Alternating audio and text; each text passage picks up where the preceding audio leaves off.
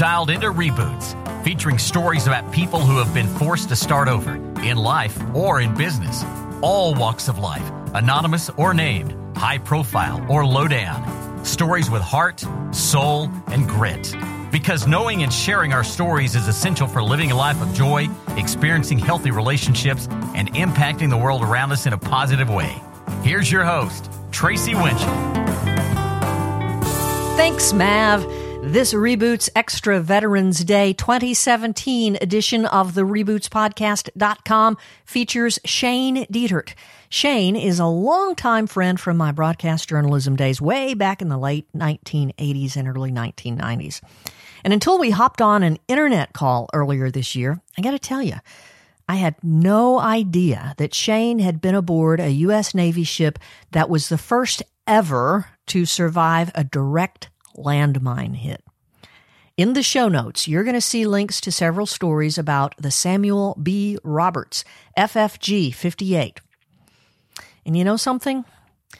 Hearing and reading what my friend went through reminds me that most Americans today know someone who, in service to our nation, lives with the scars of combat, and we never know it. This conversation was the first I ever recorded for the podcast via an online interview. Shane was kind enough to serve as a beta test. While his story, as you're about to hear, is inspiring and it grades out at an A plus, my technical skills, as you're also about to hear, grades out at about a C minus. My audio editing skills, thankfully, have improved enough over the past few months that this week I decided to work around my bad audio and the noise from the interviewer's side of the tracks so that this story can finally serve to inspire someone else who needs to hear Shane's life. Shane and I each worked together for an assignment editor who demanded a lot of us. And when we felt like all was lost and we just couldn't put a story on the air, Rick Tabor would tell us, do what you can. And that's what I've tried to do with the technical limitations of this particular story. Shane talks about how he thrives in the high stress environment of a newsroom, even today, and he is an assignment editor, even as he manages a range of issues, including dyslexia, post traumatic stress disorder, and he is a recovering alcoholic. Shane shares the story of being adrift at sea, fighting to put out a massive fire, and how he and his shipmates worked so hard to keep that ship from sinking following the horrific 1988 explosion from an Iranian landmine. Hey, Shane, thanks for joining us today. Hey, Tracy, thank you so much. I just appreciate you giving me the time. And, you know, I appreciate your friendship over the years and what you've shown me, you know, to be a journalist and help me along my way. Well, tell me where you generally tell your story. Uh, first off, Tricia, for me, I just want to give thanks and glory to God for putting me where He has put me. Uh, I spend time going out speaking to schools when I get a chance. Uh, I like about the, you know, I call it junior high, seventh to ninth grade. Uh, and, you know, uh, just this past uh, spring, I went to the Future Business Leaders of America, the Arkansas chapters uh, conference in Little Rock, and I spoke to several uh, classes there, and uh, just about what I've done, what I've seen, where I've come from, and you know how blessed I I have been to you know be where I am today. So uh, you know anyone that'll listen, you know I'll talk. You know I'm a journalist. I'm not shy. Why is it important for you to share your story so often? for me, Tracy, uh, I come from a little town in Logan County, Magazine. Uh, when I lived there, there there were 400 people. And that's uh, Arkansas. Still, yes, in Arkansas. Okay. You know, most people know Mountain Magazine. Mountain uh, Magazine's at the bottom. Uh, if uh, I was in the first ever kindergarten class at Magazine Public Schools, I was dyslexic. there were times where you know I was the clown to hide my education uh, or my problems. but uh, if I can be successful, anyone can do it. Well, I guess this is probably a really good place to to dive in because you really caught my attention when you said that you're a journalist and that it's your passion and that you have dyslexia and then in a small town and this was you know dyslexia is just now kind of beginning to be something that educators are trained to help manage i can i can imagine that you know at our ages you probably didn't have many resources and my goodness let's just unpack all of that because how does that even work you know, uh, I just I had a teacher notice that I transposed transposed letters, numbers, and words. I will I will mean to write the word was in a sentence, and I'll write the word, you know, but I read was, and uh, so I I had to compensate.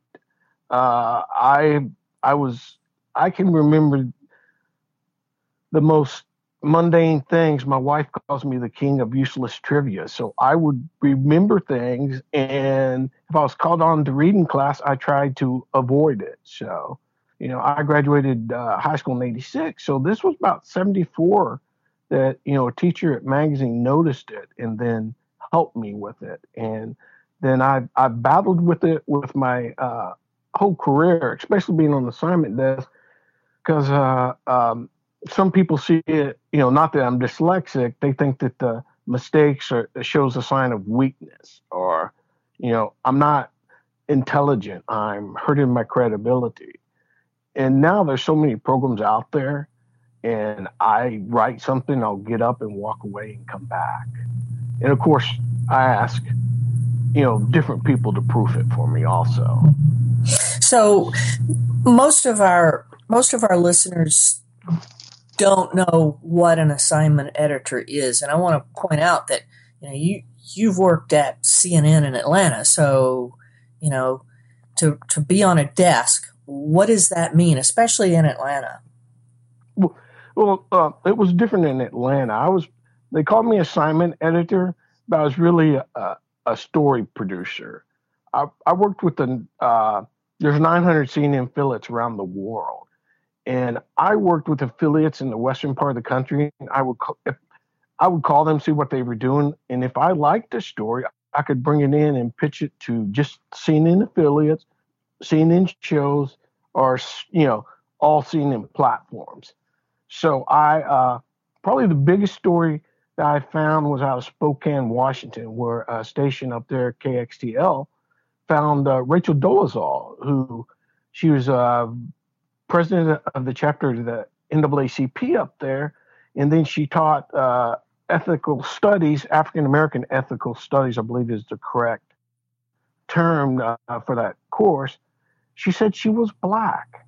Turns out she's not. She is white. So once I got that story and I pitched it out everywhere, and uh, so you uh, caused that to go. You caused that to go viral then. Ex- well, wow. I have to give credit to Spokane, but I brought it in and then it went up everywhere. Wow. She wouldn't she wouldn't talk to us. Uh, in, she went to NBC. Uh, the Today Show paid her. So uh, and Jeff Zucker, the president of CNN, just has you know he doesn't pay.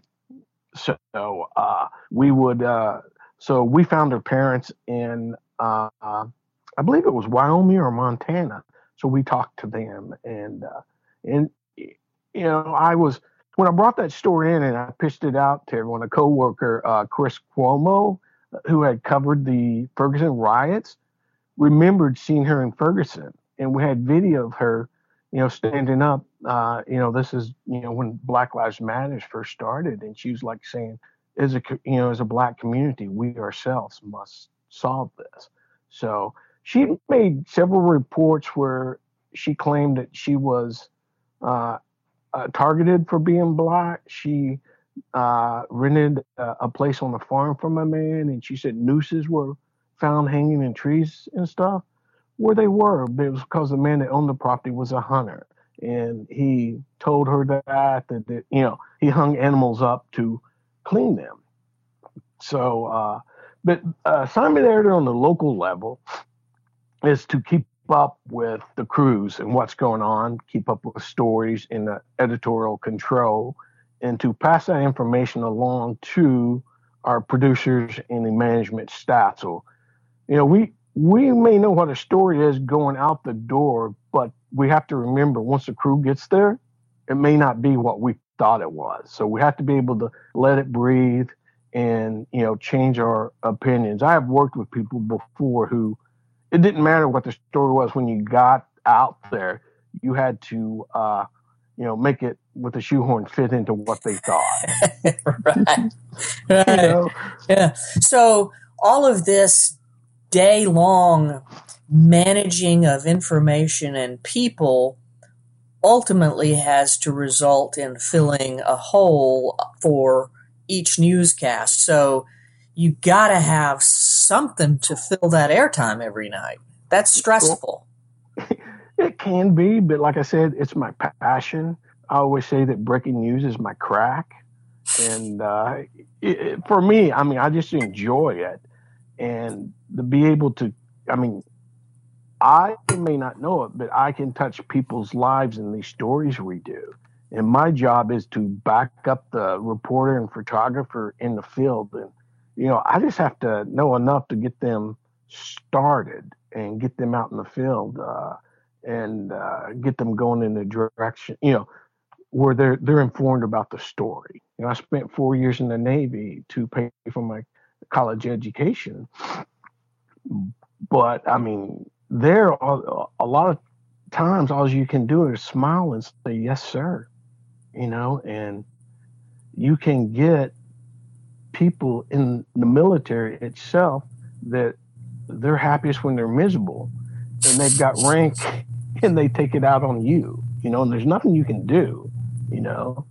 Well, that's it's not changed. fair. Why not? I know, right? Why not? Well, well, you know, it's when you sign up for the military, you agree that you give up your constitutional rights. And GI stands for government issue. If you hurt yourself doing something stupid, they will write you up and prosecute you for damage to government property. And uh, you know, there's, I know it's different nowadays, but you know, when uh, uh, supposedly, and I don't know this because I went to boot camp, you know, the uh, winter of '86. I went in September of '86 to Great Lakes, but supposedly now, if you get too stressed in boot camp, you've got cards that you can hold up and your drill instructor will stop and leave you alone so you can collect yourself. Well, when my ship got blown up in the Persian Gulf, we, you know, we had no choice.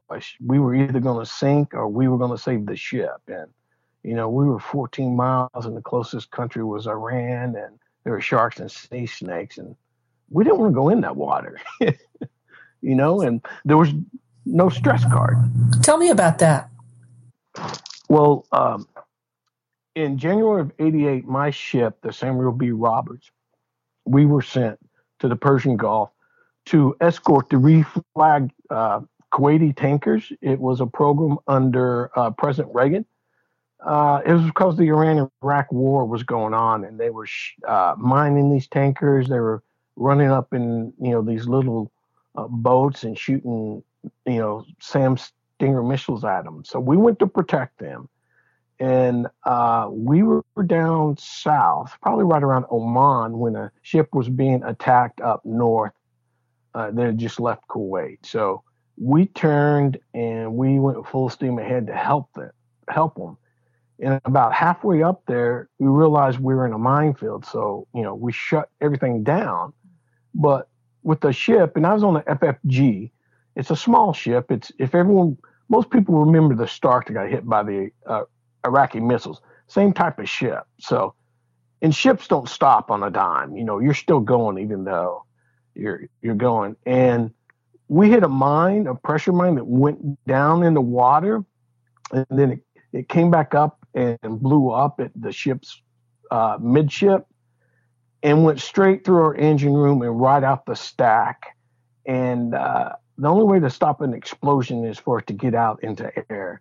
If we'd have hit it an inch either way, we would have gone straight down. It broke every deck but one, and you know it was hard work and training that our captain had put us through. We thought that he'd been a jerk this whole time. The ship was only two years old, you know, and we have reunions, and you know, I think Captain Rinn all the time, you know, and our uh, damage control officer because and there was no no book on how to fix it. We were the first ship ever to survive a direct mine hit, and we used pillows, mattresses, t-shirts to plug holes, whatever you know, duct tape, whatever we could get a hold of. You know, when we when we ran out of materials, so you know, and that helps you. That that caused probably my biggest problem with my alcoholism. I try to self medicate to right around 93, 94. And, uh, you know, I finally realized uh, what alcohol was doing, what it was blocking. And I'd already gotten in trouble when I was in San Diego for my tech school because you're not supposed to stay in Tijuana past dark. Well, I, I kind of broke that rule. So I got sent to rehab and uh, I, I didn't realize to take it seriously. So instead of being there six weeks, I was there 12. So when I finally finished, when I finally stopped drinking, I had the tools. It was just putting them in uh, into use. So let's go back to the the the mine blowing up the boat. How how long were you out there scrambling, trying to stay alive? How many was this days or hours before you got help? How did that work? Well, it was almost. It, we struck the mine at six fifteen p.m. Uh, local time there in, in the Persian Gulf. I, I, believe they're seven or eight hours ahead of us, and uh, no ships were able to come in and help us because we were in a minefield. Um, the injured were evacuated by helicopters, and all ships have what are called APUs, it's basically the same thing as a trolling motor on a boat.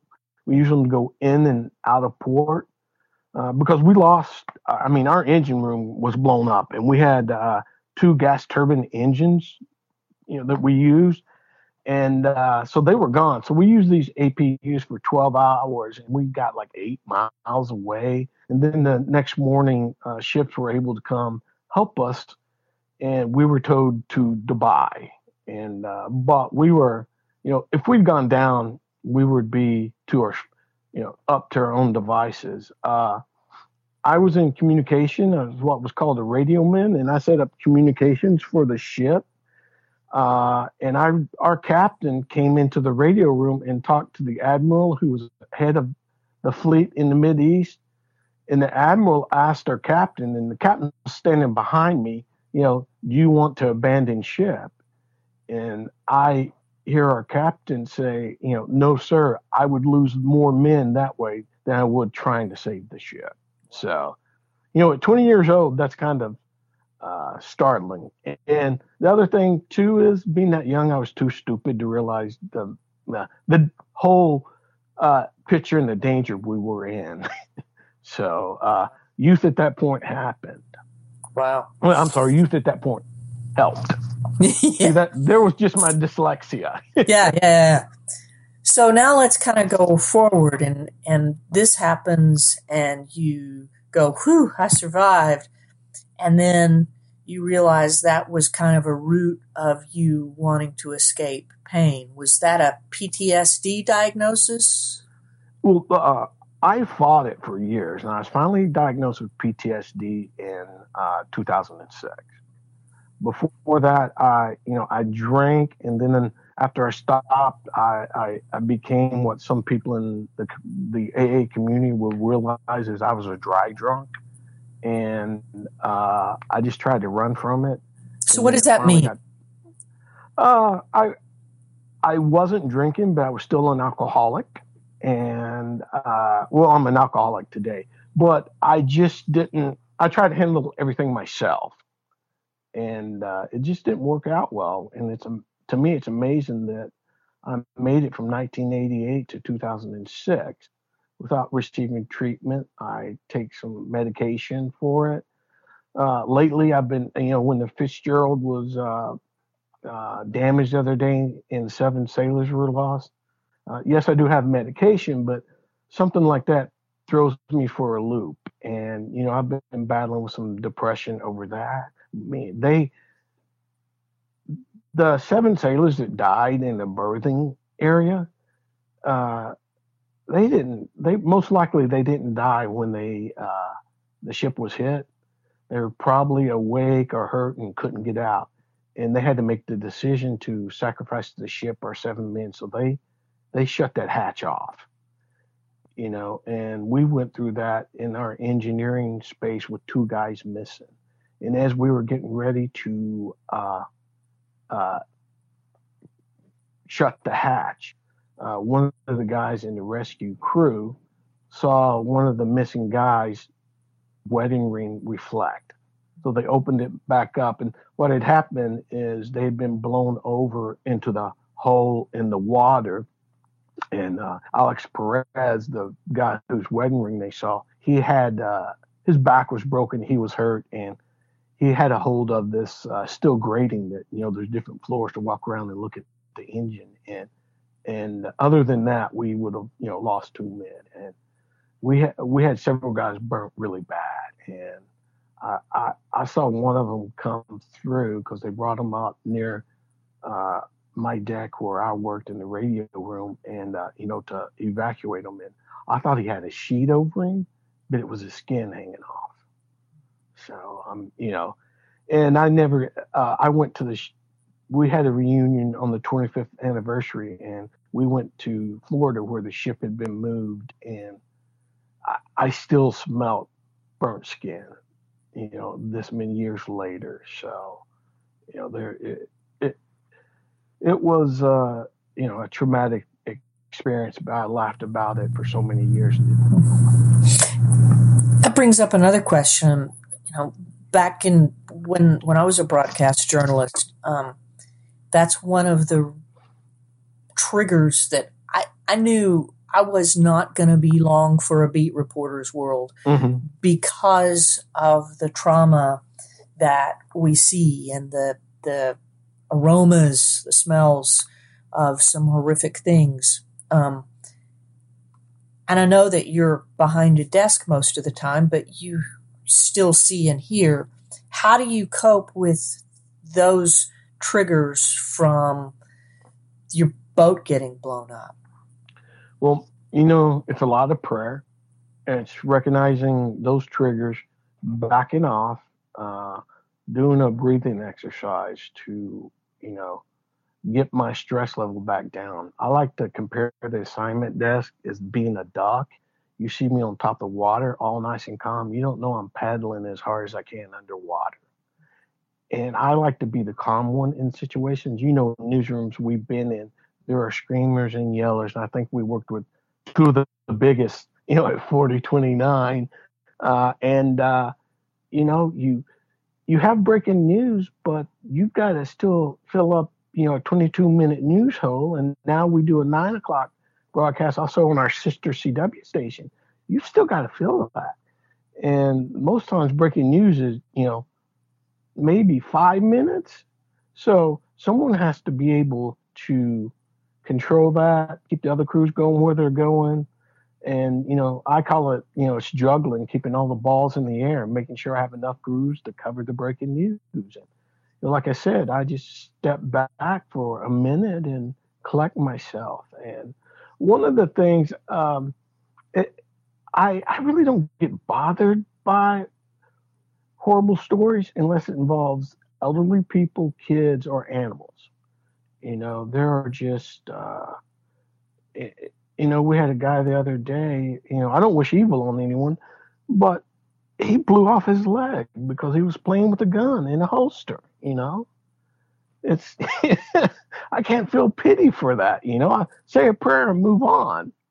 Tell me about your deep breathing exercises. How does that work? You know, um, I just find a corner and shut my eyes and control my breathing. You know, in through my nose, out through my mouth, and uh, you know, I bring the anxiety down. Uh, I started doing yoga a couple of years ago, which I thought was going to be sitting in a room singing "Kumbaya," but it nearly kills me. Still, know, right? You uh, know, and it it just helps. You know, I say a little prayer and then I do these little exercises, and you know, I'm human like everybody else. I you know I still try to control things, even though I know I'm supposed to turn it over to God. You know, I have to you know, remember that old Stephen uh, Steven Curtis Chapman song, "You are God and I am not." You know, it's it's that that to get back and just and it only takes a sec, you know, a minute, and a lot of times most people don't realize what I'm doing. So, and and where I'm working at in Memphis, I have known the assignment editor and the news directors for years because before Fox uh, 16 Little Rock was bought by Nexstar Broadcasting, the state, uh, the station here and my station Little Rock, we were in the same group. So I was thrilled to death. Uh, I left uh, CNN last spring. Uh, my wife and I moved back to uh, Central Arkansas. My wife uh, has health issues, and my daughter is an RN, and we were back closer to family to help take care of Tammy. And this uh, you know, I was selling home security and I got a call and, you know, right after Thanksgiving from an assignment manager wanting to know if, you know, I would come talk to them. I'm like, yeah. And I came and talked to them on a Monday, accepted the job Wednesday and started the next week, you know.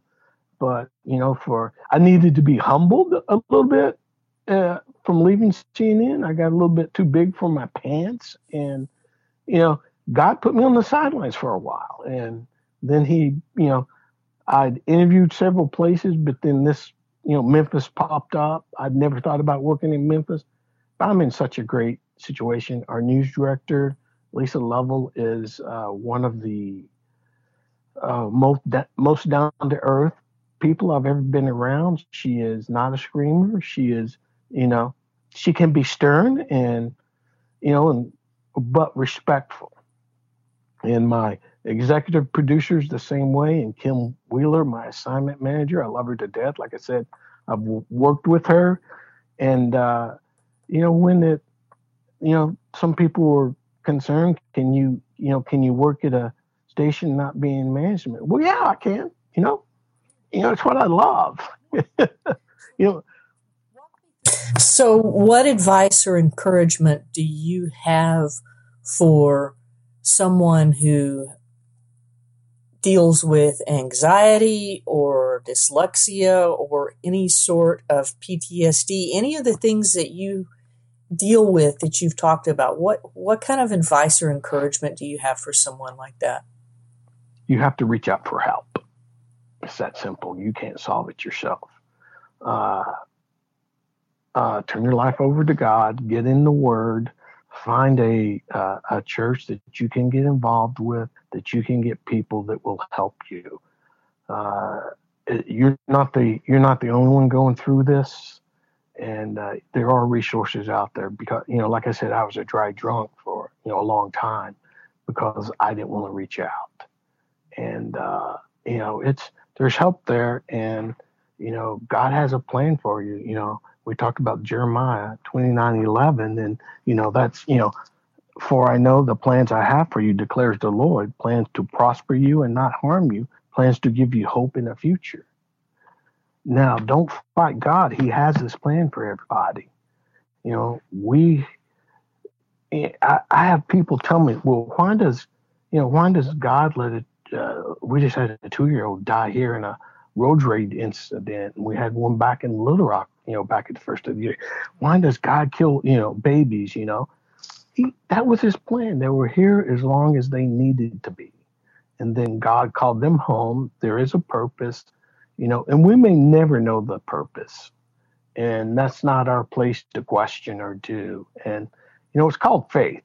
And, you know, the Bible talks about several times, you know, you know, you have to have faith and it's blind faith. And in my Bible study that I do here, uh, my coworkers and I, we talk about the faith that uh, you know people had back in the Old Testament or you know the New Testament. I mean, talked about uh, Shadrach, Meshach, and I can't, can't pronounce the other person. You know, yeah, Abednego, when they were thrown into the furnace, you know, they told the king, you know, you know, our God will save us. And that was complete faith, you know, and they said, even if he doesn't, we'll, you know, we'll go to heaven to be with him. And, you know, the king looked down and they weren't touched and there was a fourth person person in there. You know, they didn't have the Bible or the resources that we do today. They trusted God. And, you know, there's so many stories like that in the Bible, Jonah, Moses, you know, you if God wants you to do something, you can't run and hide because He'll still find you. You know, that's that's what He does. So just you know, people need to get admit your admit your fault, your weakness, and then seek help. Thanks, Shane. Thank you, Tracy. I mean, it's an honor, and I, you know, to do this with you, and I have the, you know, the utmost respect for you. You you really taught me a lot of stuff about how to be a journalist. Thank you, Shane, for teaching all of us how to live a life of joy.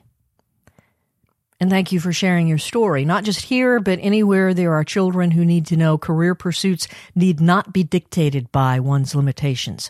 And thank you, Shane, for reminding all of us that while our nation sets aside one day a year to soak in the sacrifice women and men like you have made, that you and your families live every day with the ramifications of your service we offer up this special edition episode in honor of Shane and all those who have served and their families. My Uncle Howard was a retired and highly decorated Green Beret, and he came home from Vietnam and taught me a lot about service and sacrifice. Chief Master Sergeant Howard C. Funkhauser once wrote these words Some days I even wish I had come home in a body bag instead of progressively being a burden. So please don't tell me that I'm lucky. Not all scars show. Tell me instead that I am a survivor and that you are glad I survived. Let me know that I am an asset to the world. Hear my repetitions of grief, my anger, my disappointments and adjustments. Grant me patience as I really try to learn how to live anew. Then perhaps someday I shall learn how to be whole again, accept my sorrow and feel joy again. Perhaps then it will have been good to have known me. I am so grateful for these words from my Uncle Howard. Rest in peace. To all those who have served, thank you does seem so hollow. So on this Veterans Day 2017, may you feel as if we civilians have accepted your brokenness and your sorrow. And every day, may we express our gratitude that you are here, that you do survive, and that you are indeed an asset to this world. I'm Tracy Winchell, and we'll see you next time.